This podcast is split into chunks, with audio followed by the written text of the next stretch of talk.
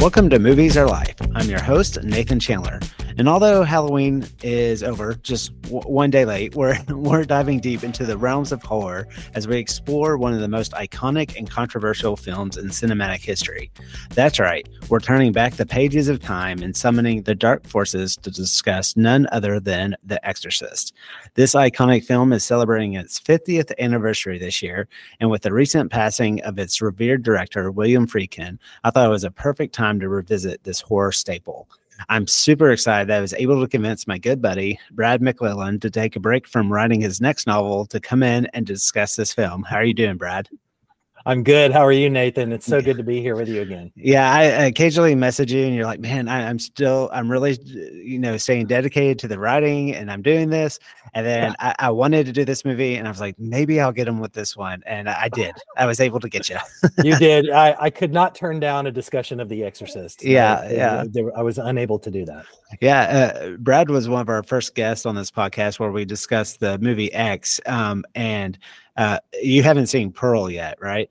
No, I have not seen Pearl, and I'm really eagerly awaiting the moment when it arrives at Hulu or wherever.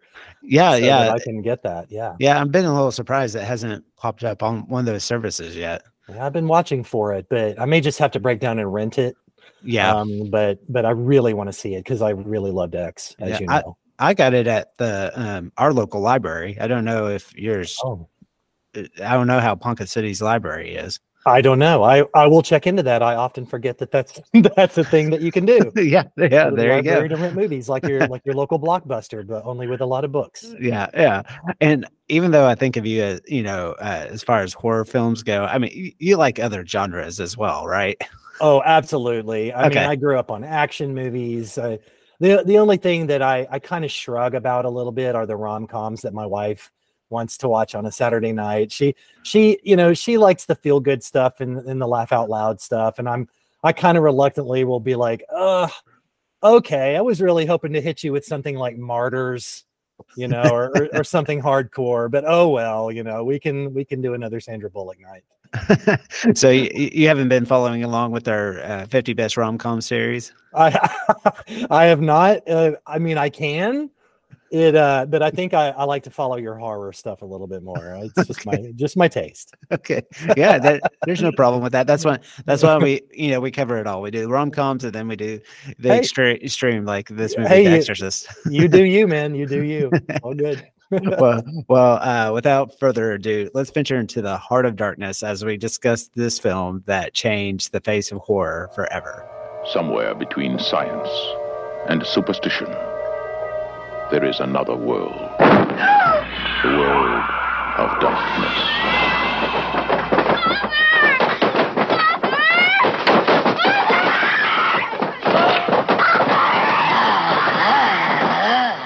The Exorcist is a 1973 American supernatural horror film directed by William Friedkin from a screenplay by William Blatty, based on his 1971 novel of the same name. The film stars Ellen Burstyn, Max von Sydow, Jason Miller, and Linda Blair. The story follows the demonic possession of a young girl and her mother's attempt to rescue her through an exorcism of two Catholic priests. The Exorcist was released in 24 theaters in the United States on December 26, 1973. Reviews were mixed, but audiences waited in long lines during cold weather to see this film. So I wanted to take a little break from this description it released on the day after Christmas. yes. How insane is that, right? Yeah. Well, I, I, I saw that like you know like Fathom Events does you know certain movie anniversary releases, and so I think it recently happened. One, I think to core you know correlate with the new Exorcist movie that uh, re- was released, mm-hmm. but also I mean Halloween, October, you know. So it I just thought like when I saw December 26th, I was like well, that's an interesting uh, choice. Isn't that just the weirdest time to put out The Exorcist of all time? I mean, I'm sure that the theater was still decked out in, you know, their their holiday stuff. I mean, I can can you only imagine? It's like, yeah, yeah. So uh, when it was released, it, it almost has this folklore of it, viewers suffered adverse physical reactions to the movie, including faint, fainting or vomiting, to many shocking scenes. Uh, I'm sure we'll go into that a, a little bit, but um, you know, you hear those stories. I always kind of wonder, uh, really, like how true to form they are, or if maybe that's maybe some of the marketers behind the movies kind of playing up those stories. I don't know. You you tend to hear these kinds of stories with the more extreme movies in general. Yeah. Like I I actually remember hearing stories uh, of movie theater goers and even a pregnant woman going into labor with the mm-hmm. Texas Chainsaw Massacre when it was released, if you recall those stories. Yeah. Uh, I think Texas Chainsaw was one of them. The Exorcist is the famous one. There, there are more. I believe Halloween has some interesting stories that have come out of like theatrical experiences and people, you know, just completely freaking out. You know, yeah. so who who knows how truthful they are? But I do know that there's really amazing YouTube clips of people going in to see The Exorcist and then coming out. Mm. Uh, so you can actually view that stuff on YouTube in, in sort of like, you know, limited ways. Whatever they were able to catch from audience perspectives back then, they did catch it. Yeah. And there were a lot of freakified faces coming out of that. Yes. I'm not going back in. Yeah. You know, people, yeah. I hate that in there. It feels weird. Yeah. So, yeah. Yeah. yeah. Um, yeah, in in the kind of research, you know, several cities attempted to ban this movie outright or prevent children from attending. But at the end of its original theatrical run, the film grossed 193 million dollars, and it at this time uh, it has had a lifetime gross of 441 million dollars with uh, a lot of re-releases and yeah. things like that um, the cultural conversation around the film helped it become the first horror film to be nominated for best picture uh, mm-hmm. blatty won for best adapted screenplay while uh, sound engineers took uh, the award for best sound uh, it's spawned several sequels and was the highest gra- grossing R-rated horror film until it came along a couple of years ago. It's had uh, a significant influence on pop culture and several publications regarded as one of the greatest horror films ever made. So, uh, do you believe that, Brad? Is this one of the greatest horror films ever made? Yeah. So I knew you were going to ask me this, and that's that's a hard question because I'm such a hardcore John Carpenter fanatic that I always tend to think, you know, something like Halloween may be the greatest, or you know, I, I don't know. It, it's it's hard to pin down the greatest, but in terms of what it achieved, what it's still achieving, how many ripoffs came out uh, afterward that tried to emulate the success and the freakish nature of it, you cannot deny that even at the cultural perspective of it, like just looking at it as a cultural phenomenon, it has achieved something hardly any other horror movie has ever done. And when when you go back and and watch it, and really kind of dive into it. I did a deep dive analysis of this movie in college, actually, for a paper on its music uh, when I was taking movie music. Uh-huh. And you start noticing sort of the brilliant, the more brilliant hidden aspects of the filmmaking itself. So the, uh, some of that stuff I'd love to, to touch on today, but yeah, I think it. I think it is. I really do. I, I think it might be probably maybe the the best horror movie ever made. I'm just going to put it out there. People might say Psycho, people might say the Texas Chainsaw Massacre, but what this movie has achieved has far surpassed any of those. Yeah, yeah. There's definitely, uh, as I mentioned, you know, uh, William Friedkin passed away not that uh, long ago, but is known for other films besides uh, The Exorcist. But I mean, there's definitely a artistic touch to this movie, even as shocking as a lot of the things that are in it, you know. Mm-hmm. But you know, really, it being nominated for Best Picture, um, I was just sitting here. I was trying to think of any other kind of horror type movies that have even touched that. Maybe you could say Silence of the Lambs, but that's kind of you know that's uh, kind of more suspense slash you know horror so i mean mm-hmm. really it's like uh, you know there hasn't really been another a horror movie like this that's even touched those categories. I don't think. Uh, yeah, I mean, in terms of best picture, best director, mm-hmm. things like that. I mean, it's it kind of swept it, really, didn't it? Um, I, I also cannot remember off the top of my head any other horror movie making that sort of achievement at the Oscars, but I may be wrong. I mean, something could have come along. Um, I know that we're getting a lot of innovative new horror these mm-hmm. days. Um, I, I recently one of my recent favorites was uh, the Australian movie Talk to Me. Oh I yeah, thought Talk to Me was really excellent, and you know achieved some really brilliant things in that movie. But uh, but I don't know if it would ever win Best Picture. You know? Right. Yeah. or best adapted screenplay or something like that. So this just achieved sort of an iconic status right out of the gate. You know, people understood what it was doing um, at deep, deep levels. It was affecting everyone from the religious community to, you know, just society in general. It was really creeping in there. Yeah. Um, just did amazing things. Yeah. So knowing that you've done a research paper on this, like kind of ballpark, like how many times do you think you've seen this movie? oh man. That's a very darned good question because I tend to revisit The Exorcist at least once every couple of years. Okay. Um, and if I if I count the the numerous times I saw it in college, just just to you know backtracking things that I may have missed just to write my paper, and then I would watch it with my family. I have one very memorable Exorcist watch with my family, by the way, uh, which was really funny. I should tell you about that today. Um, I probably have seen it. I'm going to say 20 to 25 times. Okay, wow. Yeah. That's a ballpark figure, but but I think it's really close to how yeah. many times I've seen The Exorcist. Yeah, you probably should guide this conversation then cuz I um so I, I I'm pretty sure the first time I saw this was in college. It's kind of when I watched like everything.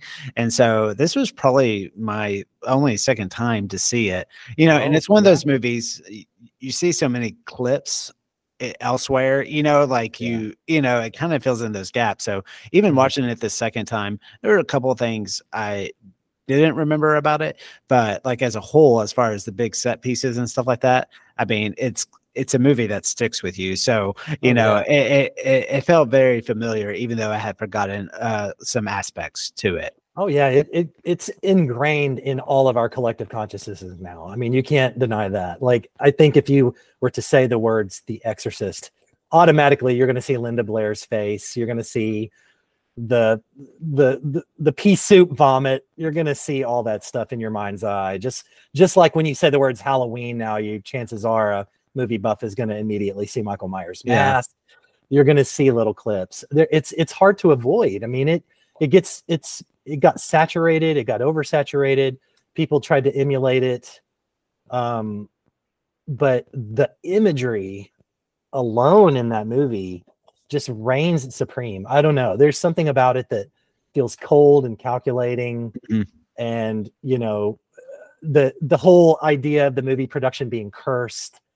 There's so much lore around it. It's just a fun film to think about and and explore, you know, as a creative person. Yeah, yeah, and I, I'll say like probably the second time it wasn't. I mean, I remember my first viewing of it like being pretty like and I'm not someone who necessarily says I'm scared throughout a film. I think there are scary moments in a film. I think this is a rare horror movie where you're like tense throughout versus yeah. like you know, um, even in the scenes that are like kind of breathe a little bit, there's mm-hmm. just this layer of like dread, you know?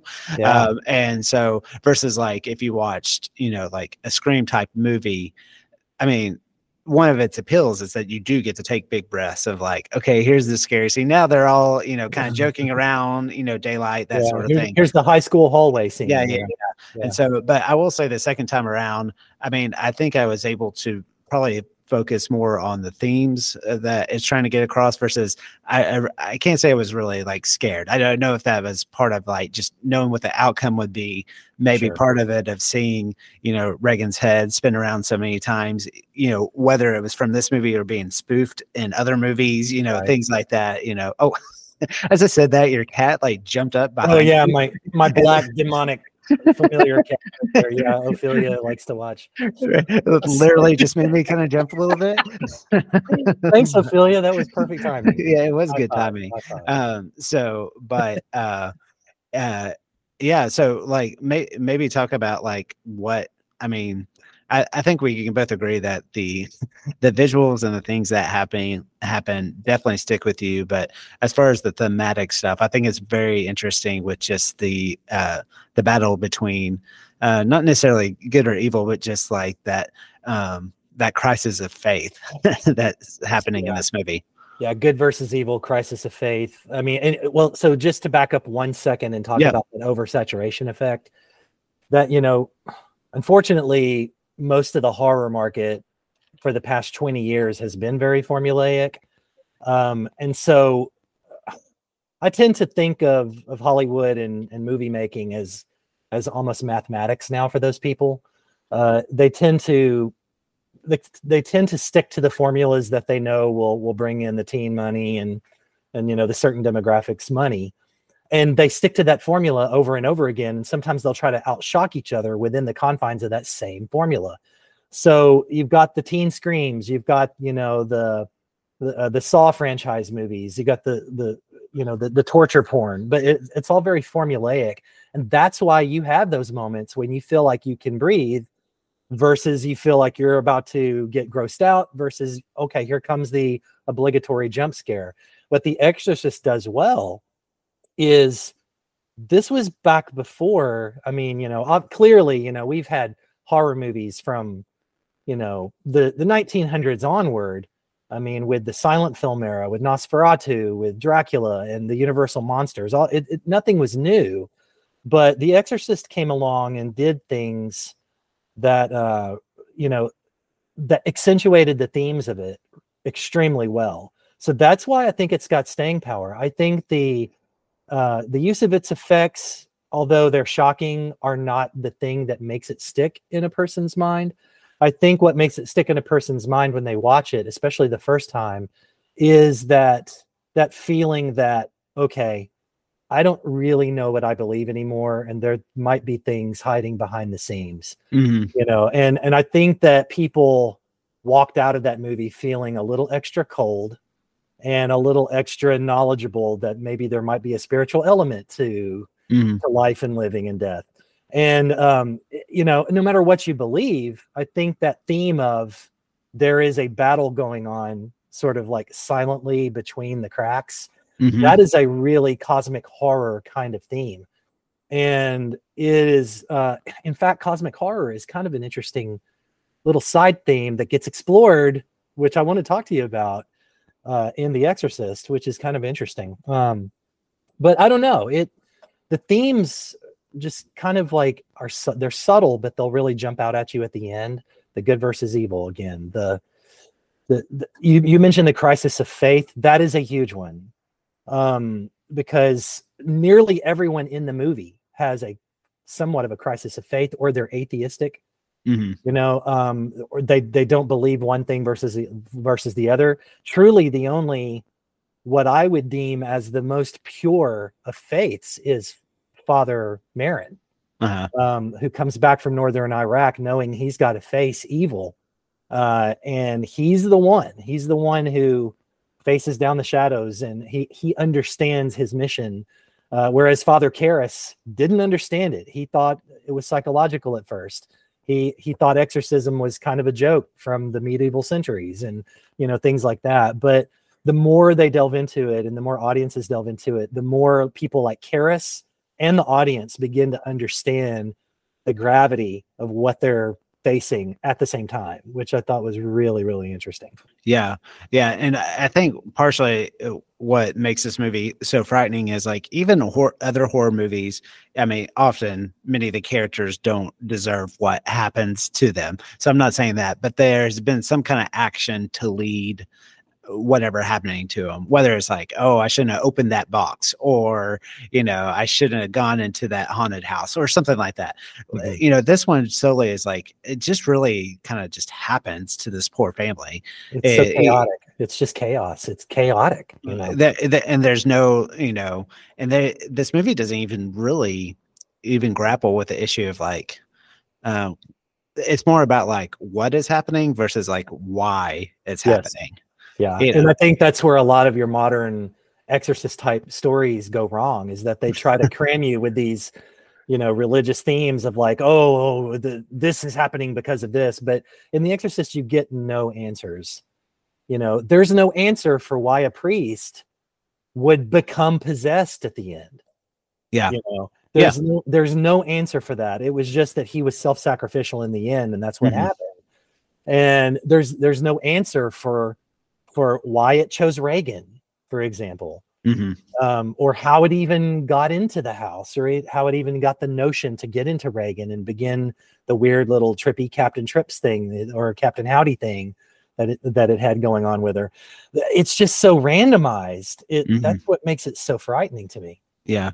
Um, so my mind went into a little different avenues. This is real, but I mean, I, I think it's I think Linda Blair is just terrific in this movie. And I was kind of reading about how you know uh, it came out that like somebody else dubbed her like voice demonic voice, and uh, Linda Blair was nominated uh, for an Oscar for this role. And people seem to have like a real big quibble that it wasn't her voice.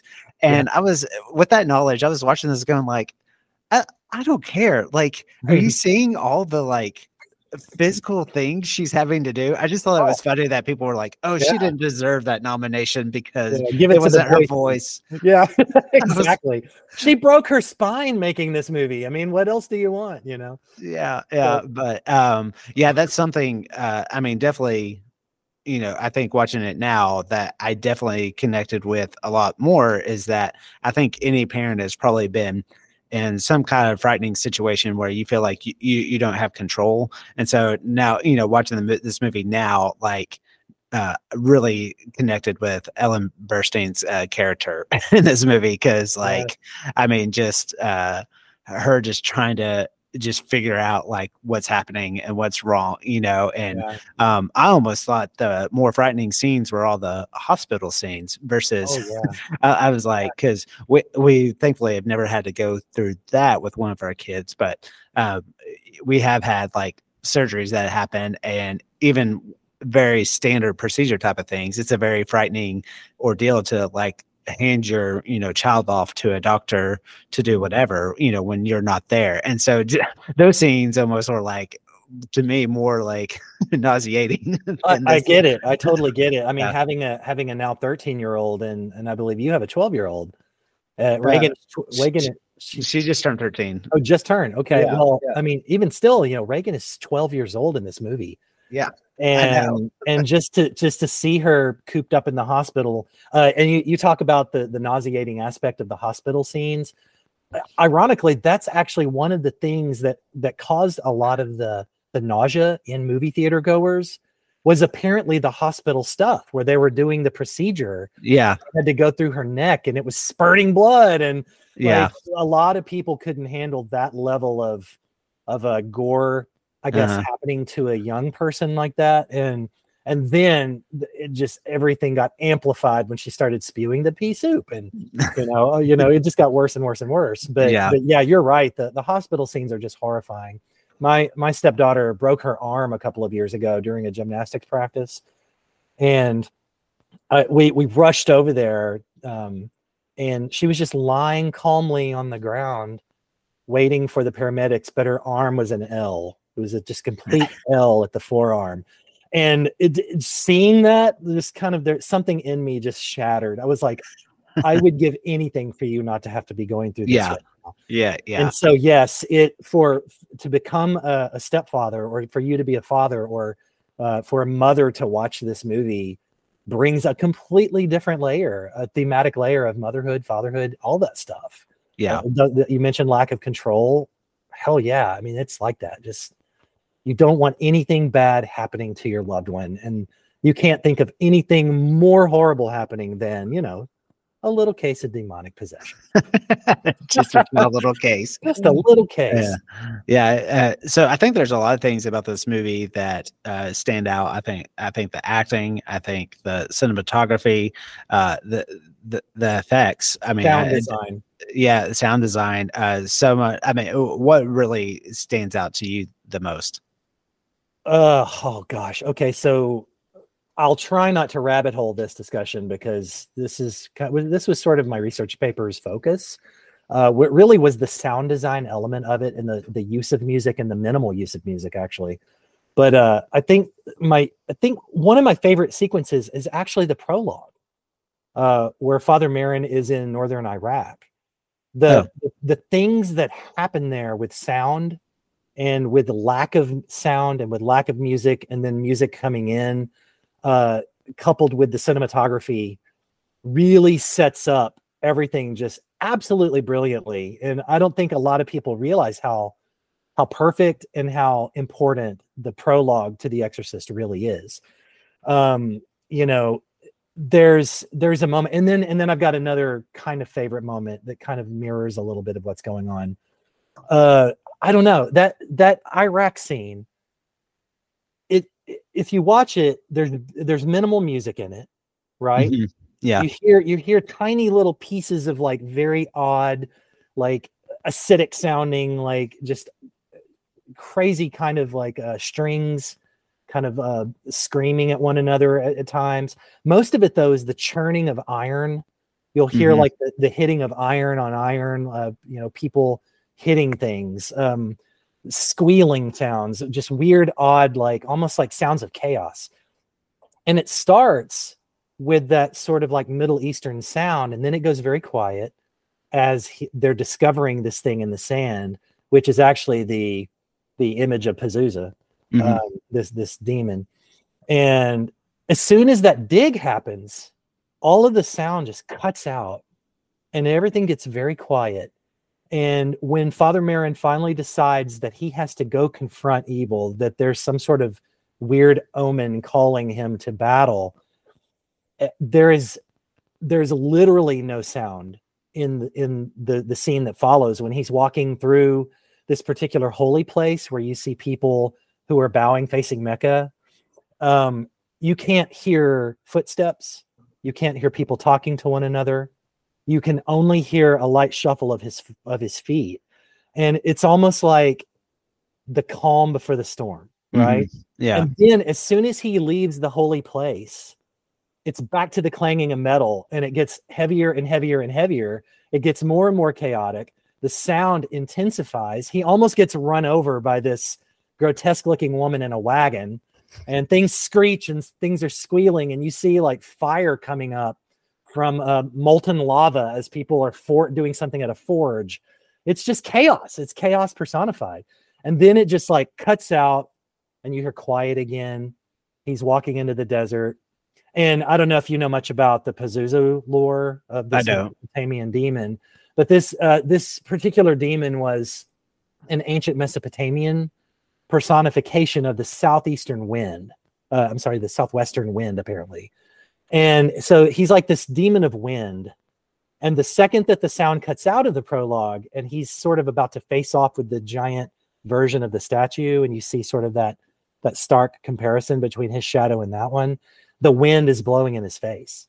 Mm-hmm. You hear the, you know, it's it's it's little moments like that that make it almost perfect for me that it was a perfect prologue it's setting up this this battle between good and evil a lot of it's going to be chaos a lot of it's going to be quiet mm-hmm.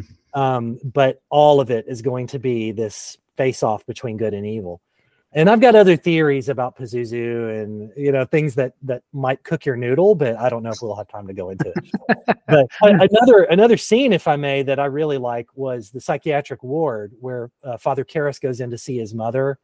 After oh yeah, been, after she's been admitted into the ward right before she dies. Um, I think a lot of really interesting fore, foreshadowing and foretelling and thematic stuff is happening there the second he walks into that room. Mm-hmm. So if you go back in and watch, you'll you'll notice that every other character in the ward is a woman, hmm. right? And they all basically swarm Father Karras. Right. They get around Father Karras and they're touching him and they're trying to grab at him and he's very annoyed. This is a man who has a crisis of faith going on right now. And his his beloved mother who is the only person he has in his life really is dying. And she's been admitted into this ward. And you have all these women begging for his help. And one of them reaches up if you notice it's a very subtle moment and grabs his white priest's collar and yanks it out and stuffs it into her mouth. Hmm. almost as like she's she's wanting to imbibe him right like uh-huh. wanting to wanting to drink him in or eat or eat whatever he has that will help her and it's almost a foreshadowing later of the fact that a woman will beg for his help. Mm-hmm. And when he goes to face off the demon in Regan, you know, Regan spews on his collar. Yeah. All of this stuff happens. And so there are these there are these brilliant little side moments, these very quiet moments that happen almost like a blink of an eye in The Exorcist. That if you're not watching it because you're waiting for the big demon moments, you're going to miss some truly spectacular filmmaking moments. You know, yeah. Um, so I don't know. I, I I find that a lot of the sub themes get missed. I think by general audiences and um, themes of gender. Um, you know, are all over this movie. Yeah, uh, yeah, that was something I would say I, I had forgotten about was this whole kind of side story between him and his mother um, and how prevalent that is in this movie. I mean, yeah. it, it's not quite half and half. It, you might be surprised that that's probably kind of close, actually. Uh, but yeah, that was definitely an element uh, that I had forgotten about for sure. So, and you and you wonder why it's so important to the story why yeah. would why would his dying mother be that important to force us to sit and watch these long scenes of pure quiet where nothing is going on, where there's no action until you get into the dark room with Regan and the the in the possession moments and the demon is spewing all these lies about the mom being down in hell. Mm-hmm. Um, and Father Karras has already been suffering this crisis of faith, and he has to listen to this demon talking about this beloved woman who just died suffering eternal you know suffering in hell. And it it every every little inch of that was designed to shake Karras down to his bones you know? And uh, t- just just goes to show you how powerful the characters really are and how self-sacrificial he really was mm-hmm. in the end. So every every little tiny moment in the exorcist contributes to the whole. Oh yeah, a lot of people realize that when they first watch it as a general audience, you know. Yeah, no, yeah, I definitely agree. Um, this is kind of random, but uh, do you think it's weird that we don't see Burke die? Uh, Chris MacNeil's uh, boyfriend slash director. Yeah, yeah. I mean, it, it's always talked about. Yeah, yeah, it's always talked about like what happened. Uh, and do um, do you think that was, you know, I, I, I don't know. I was wanted to get your opinion if that was maybe so, a, budgetary uh, decision or if it just added to the fact that you don't really know what happened. One of these, one of these kind of plays into some weird theories I have about The Exorcist. Uh, and so I'll talk about one of these. Um, so do you remember the at the party at the MacNeil party at the very beginning of the movie? Uh, Chris is throwing this big extravagant, you know, hoopla with with a you know the director there and a lot of folks who are who are showing up wanting sort of a piece of her, and Burke is there and he's just blitzed. You remember how right, drunk yeah. he gets, right? Well, there is a really quiet moment in that party where Burke actually calls Chris's caretaker a Nazi.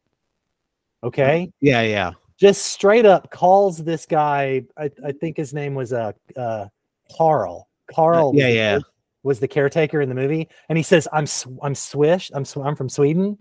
I'm Swiss." And he's like, "Yeah, you damn Nazi or whatever." Yeah, yeah, yeah. Such a weird moment, right? But right. It, it's it's and then you don't see Burke die. It almost kind of makes you wonder if you didn't see Burke die because the director, the writer wanted you to think that maybe just maybe in theory land, you know, Karl had something to do with it because, you know, was he really a Nazi? Would, you know, uh, apparently the theories are that Karl is the one who puts the crucifix underneath the pillow.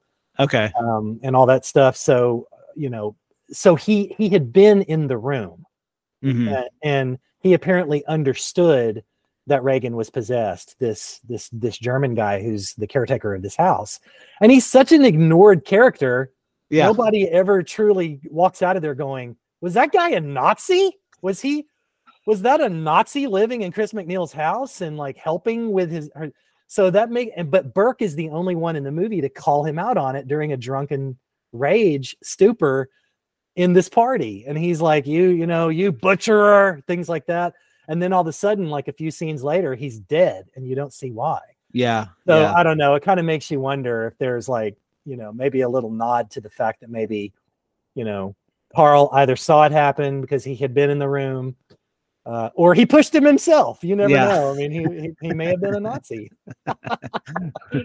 um, so do you, so uh, what do you think? I mean, there's a lot of them, but uh, what do you think is the scariest scene uh, from this movie? Oh, that's a fantastic question. I don't. It, it's it's none of the. I wouldn't say it's any of the the pure exorcism moments where they're where they're battling the demon. I wouldn't even say it's the the the moments when the extremisms of the movie come out, like the the spewing of the the pee vomit, you know, all that stuff. Um, I don't I don't think that's the scary stuff.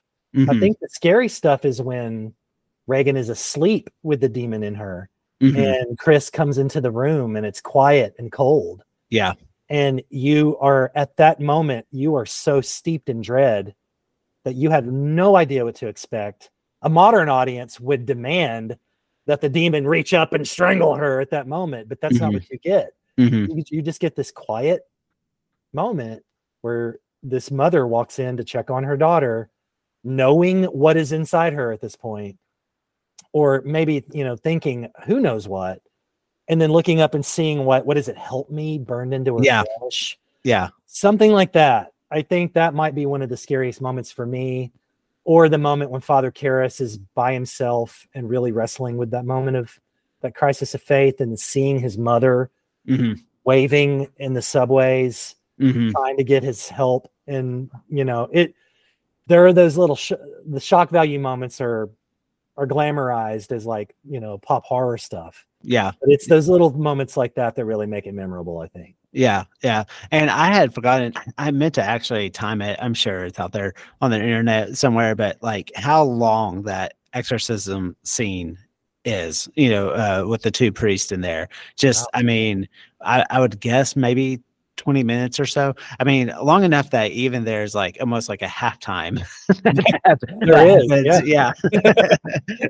uh, so, but you know, the, the, the power for everybody. Yeah. Yeah. The power of Christ compels you. I mean, a lot, you know, that's where that famous line comes from and everything. But, um, man, just because uh, prior to that, a lot of the scenes, you know, the things happen, but almost kind of comically. So, where it would then just cut to, you know, a different scene. And I kept thinking of like, what, what, like, what happened after? After all the furniture went after her. like, you know, which a lot of scary movies do. You know, they have these yeah. big moments and then, you know, they just cut away. I'm always like, so what like happened after that? Like, you know, but yeah. uh, anyway, put the room back together. I yeah, yeah, yeah, yeah. But that, yeah, certainly the last scene and just how that all plays out is just very very effective because you're like oh okay we are gonna be here for uh, for a minute yeah so yeah it's yeah. it's it's not just a wham bam thank you ma'am we're done here. Yeah. It's like this is a, a catechism that they have to go through and and they you know they they have to slowly methodically do this. And in fact doesn't father Merrin die quietly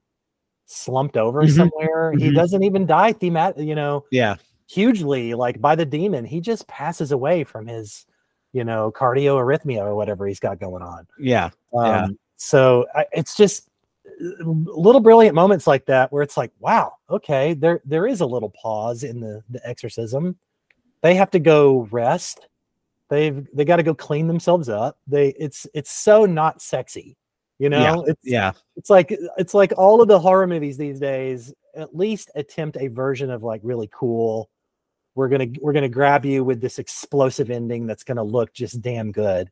Mm-hmm. But The Exorcist was vomit on you, cold. We're going to walk away for a while. No music is going to play. it just steeps the audience right there. I mean, yeah. it just puts you in that room with them so, so well. Uh, it's creepy stuff. So I have a question for you. Yeah. Did you do you know about the astronaut? no. The Exorcist? No. oh, this is this is a this is an amazing little piece.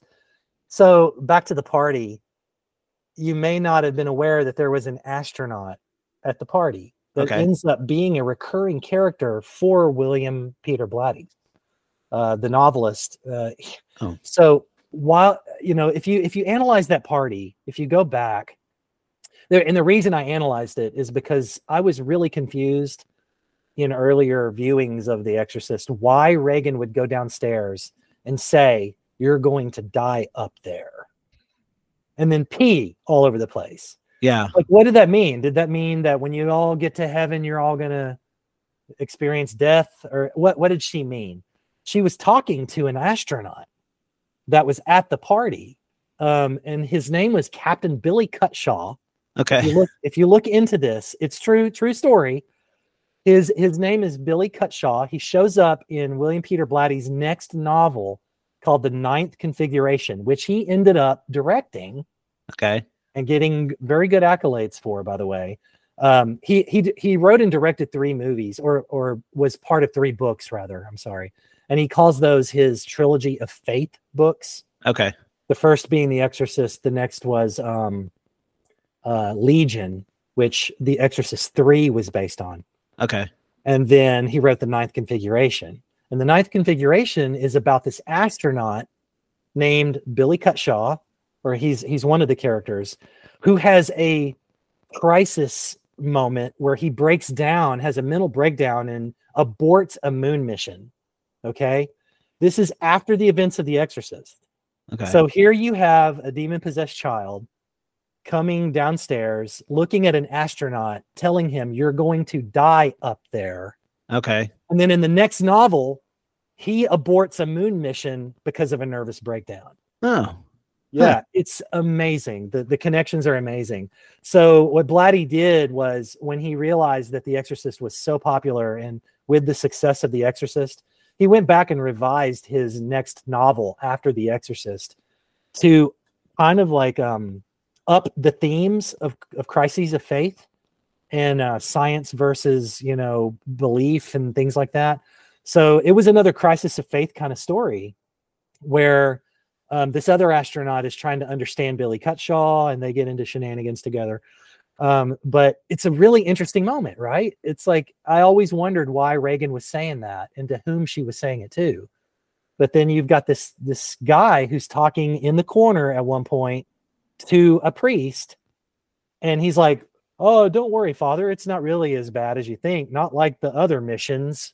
Hmm. you know and the and this one priest who happens to know father Karras says hey the next time you go up there take me with you. They could use missionaries on mars oh. things like that. So it's just this tiny little moment but it speaks volumes for william peter blatty's world that he created it's like yeah. this recurring character, isn't that wild? Yeah, yeah. I would, I would definitely probably rethink some things if uh if I was placed in that situation. so I'm not gonna go to the moon after a demon possessed child tells me I'll die up there. Yeah, yeah, yeah. Movie musings. So you kind of touched on this uh, a little bit, but I, I don't know and this could go into really deep territory, but on a surface level, I guess you say, uh, do you believe in the battle of good versus evil? Oh, Nathan. This that's big. That's a big question. Yeah. Um, you know, I have. I definitely have in the past. Um, I, I grew up, I think we've talked about this before. I, I grew up in, I think actually we touched on this when we talked about X, the way we grew up yeah. in religious households. Um, I grew up as a Baptist, um, and we were, we religiously went to church. Um, I was taught up until I was a, a young man in college that, you know, good versus evil battles exist. The spiritual plane is out there. It exists, you know. So talk to God frequently and you know, eschew the devil and all things evil. Um, you know, as I've as I've matured and as I've gone on through life and as I've reanalyzed and as I've I've doubted things that I've learned in the past, it's a complex issue in my mind. Every now I, I guess you might consider my particular beliefs now on good versus evil as more humanistic Mm-hmm. I think I think that humans have, you know, capacity for great good and evil, and the way we fight that um, is pretty telling. Yeah, uh, you can look at it in our politics. You can look at it going on overseas right now. I mean, there's there's definite good versus evil. Now, who's good versus who's evil mm-hmm. is the problem. Nobody really knows anymore. It's so blurry. Um, in terms of a spiritual warfare, though, though, I mean, you you never know. I mean, it's it's unseen. People people say they believe in it wholeheartedly. I again, I used to believe in it. I don't know. I, I don't know what I don't know. Uh, you know, I, I, guess if I had that particular ability to peel back the layers of our reality and see the spirit plane, I would definitely be a believer. Um, but yeah, what what about yourself? Um, man, you probably framed it better uh, than I could. I, I, think that's a really good outlook to have it. I uh, I think that there definitely is. I think uh, I think you know often what the problem uh, becomes is people trying to diagnose what is good and what is evil? Yeah. and that gets you know those lines start getting blurred almost yeah, consider so, the sources usually right? Right right right. Yeah and so i definitely think it does. I think definitely uh, where we kind of you know allocate our focus onto what that is and what that means can be construed a lot but um i do and i don't i always don't want to say that uh it's not a serious thing to uh consider and stuff like that. But I do think if it is something that dictates your whole life and how you perceive life, that can be very hindering. Does that make sense? Absolutely. And I think yeah. that that's one of the big problems with religion as a whole is like when you allow yourself to believe firmly that higher powers, whether good or evil, are guiding everything we do, then you are more prone as a human to take yourself out of the equation mm-hmm. um, in terms of decision making, in terms of the way you treat a person. Um, I think I think we all have human responsibility, and I think that um, religion tends to tell people you don't have to be responsible because there are these higher forces at work, and you just have to be guided by those. And if you're not guided by the right ones, then damn all the rest of them because they're wrong right that's a right. problem for me that's a big problem so um you know going uh, i guess tying this back to the exorcist it's it's it's basically chris o'neill's path um mm-hmm. uh, chris macneil's path rather the, that's the one that she's following probably even more than father Karras. i mean he he had sort of this roundabout way of coming back to religion right i mean he he took the hard way uh, you know, he he goes to Jesuit school. He um, he believes in helping people, but then he turns to science. He starts disbelieving just a little bit um, because he sees proof in science and um, and not in, in in the spirit. And all of a sudden, boom, he's thrust into a spiritual conflict again. Well, if you look at Chris MacNeil's journey as a mother, she undergoes an even more morbid transformation. I mean, she's thrust into this situation where she was an atheist didn't believe in any of that, never went to Jesuit school, and boom, she's thrust into this situation where she has to like question literally everything, you know, for the sake of her daughter. You know, what is going on? How how could this possibly be? So it's it's really interesting, and it's we're never going to get to the end of the conversation as humans. Yeah, right. No, yeah, definitely. so for eh, so for a less serious question, uh, okay. do you like pea soup? that is far less serious than what we um, I do not like pea soup, probably thanks to The Exorcist. Right. um, probably thanks to the fact that although I like to wear green, I typically don't eat it very much except avocados. Um, yeah, I, I'm not a big pea soup fan.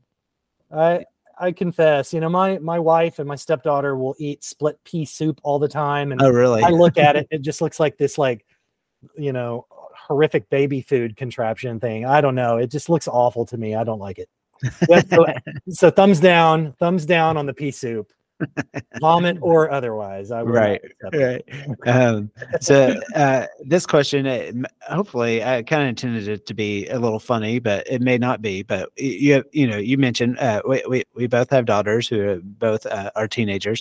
Uh, but is there a moment uh, or when was there a moment when you have been most scared of your daughter? Most scared of my daughter? Yes. or not not for, but of, right? Yes, yeah. well, she's definitely being a young teenager for foraying into the world of being 13. There there have definitely been those Regan moments where you know you you enter the her sacred domain, her room, and she gives you the Regan possessed eyes, like, what the hell are you doing here? it's very different from seven year old, you know, uh, stepdaughter who's like grabbing your legs when you first, you know, come mm-hmm. in from work and you're like, oh, hello. And you wrestle with her. Yeah. And now it's more like, Wednesday Addams. You know, like, don't bother me today. I haven't had my coffee. You know, things like that. So I don't know that uh, feeling feeling scared of her. That's a really funny question. I don't feel scared of her, but I definitely respect hormones. I respect hormones. I respect the path that she's on, and I'm I don't want to get in the way of that. Yeah, yeah, yeah. What what I thought of that made me think of this question is, I mean, this movie, but um, so this was several years back, and Hallie, she still deals with allergies, and we're still trying to figure out certain stuff. But um, the doctor recommended uh, for her to get on Singulair and anyway, we didn't think about at the time, but like her mood was just like it was almost uh, probably equivalent to like how you hear about moody teenagers but this was like four or five years ago and we were just like like what? And like you know we'd be like you know and she's always like if you know Hallie she is so just good spirited and always happy oh, but in yeah. the morning we like ask her hey do you want some cereal? And she'd be like yes.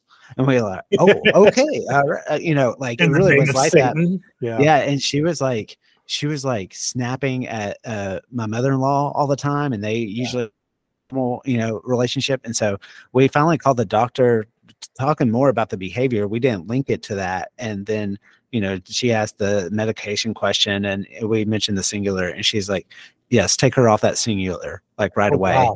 No and joke. if you look, it's just a, a, side effect that does happen. And almost like pretty much like right when we took her off of it, she was completely Hallie again. It was so wow. bizarre. So anyway, but even at that time, we would kind of joke about that, like, uh, we have like Linda, you know, Linda Blair in our old house. priest and a new priest. Yeah, yeah, yeah. So anyway, that's what I, I always think about. So yeah. anyway, you um, know, teenagers have so much to go through with their hormones and you know with puberty anyway, and and pressures at school that when they come home, that's their safe place to be, Regan, if they want to be. right, know? right. And yeah. um, so you know, I, I understand the mood swings. It's going to happen. Most of the time, you know, Chloe's mood swings are are um, not really all that big of a deal. She's she's a very pleasant girl and she's she's very fun to be around. Uh, but but she does have her moments where I'm like, oh, I you know better approach cautiously. Like she might be a velociraptor. right. But, uh, yeah. so just to kind of wrap up this movie, I mean, I do think this is a movie you could you know poses lots of questions and you could go on and on about them. Um, I, I think as a movie, um, I mean, it's just. And, that lexicon of horror movies. It's almost it's, certainly if you like horror movies, you ha- have to see this movie. Uh, you know, it is you know because of its graphic nature. It's not something I would just recommend to somebody. You know, because it is. I mean, even now watching it today, you know, s- some of the scenes that happen, as especially as someone uh, of faith and the things that happen in it uh, are you know quite revealing but um it you know it's just still very very effective 50 years later for sure absolutely i think it's one of the greats if not the great horror movie yeah um, uh, going back to your original question do you think it's the best and i i i do tend to think that it is probably at least in the top three best yeah. ever made um just for its subtleties and its extremism and its uh the the quality of filmmaking, quality, yeah, sound design, all of it just wrapped together into this uh, extremely memorable experience. Yeah, yeah, and I think besides the fact that you know it's a very you know it was made of the 70s so it does have that kind of film look to it but we didn't talk about a whole lot but just the effects of it. I mean it really is a movie that holds up i think from that standpoint of even even the scene where she's levitating off the bed still just looks flawless. So great. yeah. yeah. Yeah in, in fact levitation scenes in um devil demon possession movies these days there there's it's so oversaturated in the market seeing that kind of uh, kind of thing you know the the person crab walking up the mm-hmm. up the, you know the ceiling or or levitating it does not hold any power to me whatsoever uh, mm-hmm. uh, when i when i see that in um a conjuring movie for example i i don't care i don't i don't care if i'm seeing them levitate it does nothing for me anymore because the original mac daddy movie did it better right. You know? Like yeah. she didn't have to be crawling on the wall. She just levitated about three feet off yeah. the bed, and I was freaked out for days. You know. Yeah, yeah. So that's uh, Brad's review of this movie, the Mac Daddy of horror movies. The Mac Daddy, the Mac Daddy. Recommenda- re- re- recommendations. okay, so anything else that you like to recommend that you are just enjoying these days? I, I mean, I've been reading just lots of lots of great novels these days. I'm more of a more of a reader than I am a watcher these days. But yeah, um, but we, my my wife and I are are watching uh, the Fall of the House of Usher, Mike Flanagan's. Yeah, I've heard good things about it. Really, really loving that right now. So I would highly recommend watching the Fall of the House of Usher. Um, we've been Mike Flanagan fans for a long time now. Ever ever since I saw Oculus, by the way. Okay. I've been a, a Mike Flanagan just fanatic. So um yeah, I mean that and the Goosebumps series is very fun. It's for slightly older audiences, hits a lot of the nostalgic buttons. Um, haven't been really been able to see a whole lot of films in the theater. Um, I did recently see Talk to Me, which was fantastic. Um, I think that that's definitely one of the the great movies of the past three years in terms of horror. Um, yeah, so I don't know. I, I, I need to I need to get back to the horror roots again and uh, just get in there and just start you know nose diving into the into the horror movies again. Uh, but here lately, I've just been doing a lot more reading than anything. Yeah, yeah. Priming well, the pump for that novel I'm writing, I guess. right. uh, yeah. Uh, my uh, recommendation is actually another podcast, uh, but it's simply called Grapevine. Um, it's uh, behind the NBC News team that made the Southlake podcast. Are you familiar with these uh, two series that came out? Them. Yeah, heard of yeah, Yeah. So the, the Southlake actually won a Peabody Award. Um, but it, so it's, it's kind of a, you could listen to Grapevine without listening to the other and vice versa, but it's probably helpful to listen to Southlake first. Uh, it was released in 2021 and was a story of uh, the racial and cultural disputes that divided uh, the suburb of Southlake. And uh, this all takes place in uh, North Texas. Uh, mm-hmm. and we we lived in Arlington for a couple of years, so we kind of kind of know those communities. But this one, Grapevine, it's six episodes, but it, it's basically it talks about how it's uh, uh, this teacher and there's a transgender teenager who are caught up in the crossfire of the Grapevine Colleyville School District's uh, anti-trans policy. Mm-hmm. So it just kind of goes deep into that, and it's just uh, yeah. yeah. it's super. Maybe kind of going off what we were talking about some of the uh, religious themes, yeah, and yeah. good versus evil. It's actually it always kinda, creeps in, doesn't it? Yeah, yeah. There's no you know there's no help me or you know pea soup involved in this podcast, but uh, it's it's very fascinating. Uh, the episodes are only about thirty minutes each, so it's a really fast listen. Listen, um, yeah. yeah. it's really really good. So uh, that's my recommendation. So, um, well, um, next week we're going to either be jumping back into the 50 greatest rom-coms list to cover 13 going on 30 or at some point um, it'll be the latest martin scorsese crime thriller killers of the flower moon. I was able to watch that this past week. So we're, yeah we're lining up fun guests for each one so i'm not quite sure which one's going to come first but oh, we're going to probably cover both of those films in uh, some way uh, some form or another. So also I'm real excited because I've been working on some new things for the podcast. Uh, one is a super easy way to donate and support the podcast. Uh, so if you go to our website, there's an easy donate link button. Um, and I'll also put it in the description of this episode, but it'll link to a website called Buy Me a Coffee. And on that site, you can easily give a one time donation, or better yet, you can choose to become a monthly subscriber to the podcast. Um, so if you love what we do, please consider making a cheerful and generous donation to help us continue making the world of movies uh, come to life.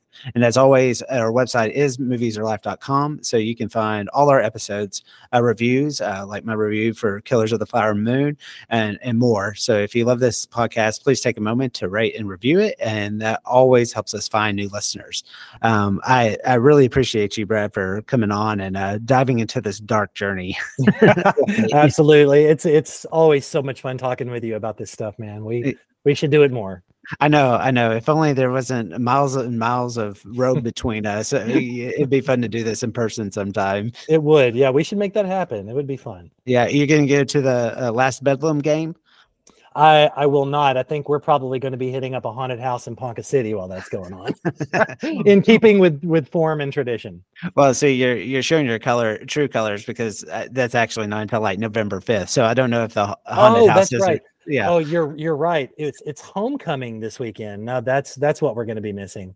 Okay. Yeah. So, yeah, uh, yeah. Be- Bedlam is tempting. I, I I've been getting homecoming and Bedlam like screwed up in my heads, but but yeah, we're this weekend we're we're going to be doing the haunts, and next weekend I'm actually going to be going on a writers retreat. Oh, nice. So uh, yeah, sadly no Bedlam for me then either, but but um hold the fort down for us. Go Pokes. Sorry, Nathan. and uh yeah, see you in the trenches there. yeah, there you go. well, uh, well, so next time, uh, just just remember to lock your doors, check under your bed before you go to sleep tonight, and keep a close eye on your crucifix. Okay. for sure. okay. Have a good one. Thank you. See you, Nathan.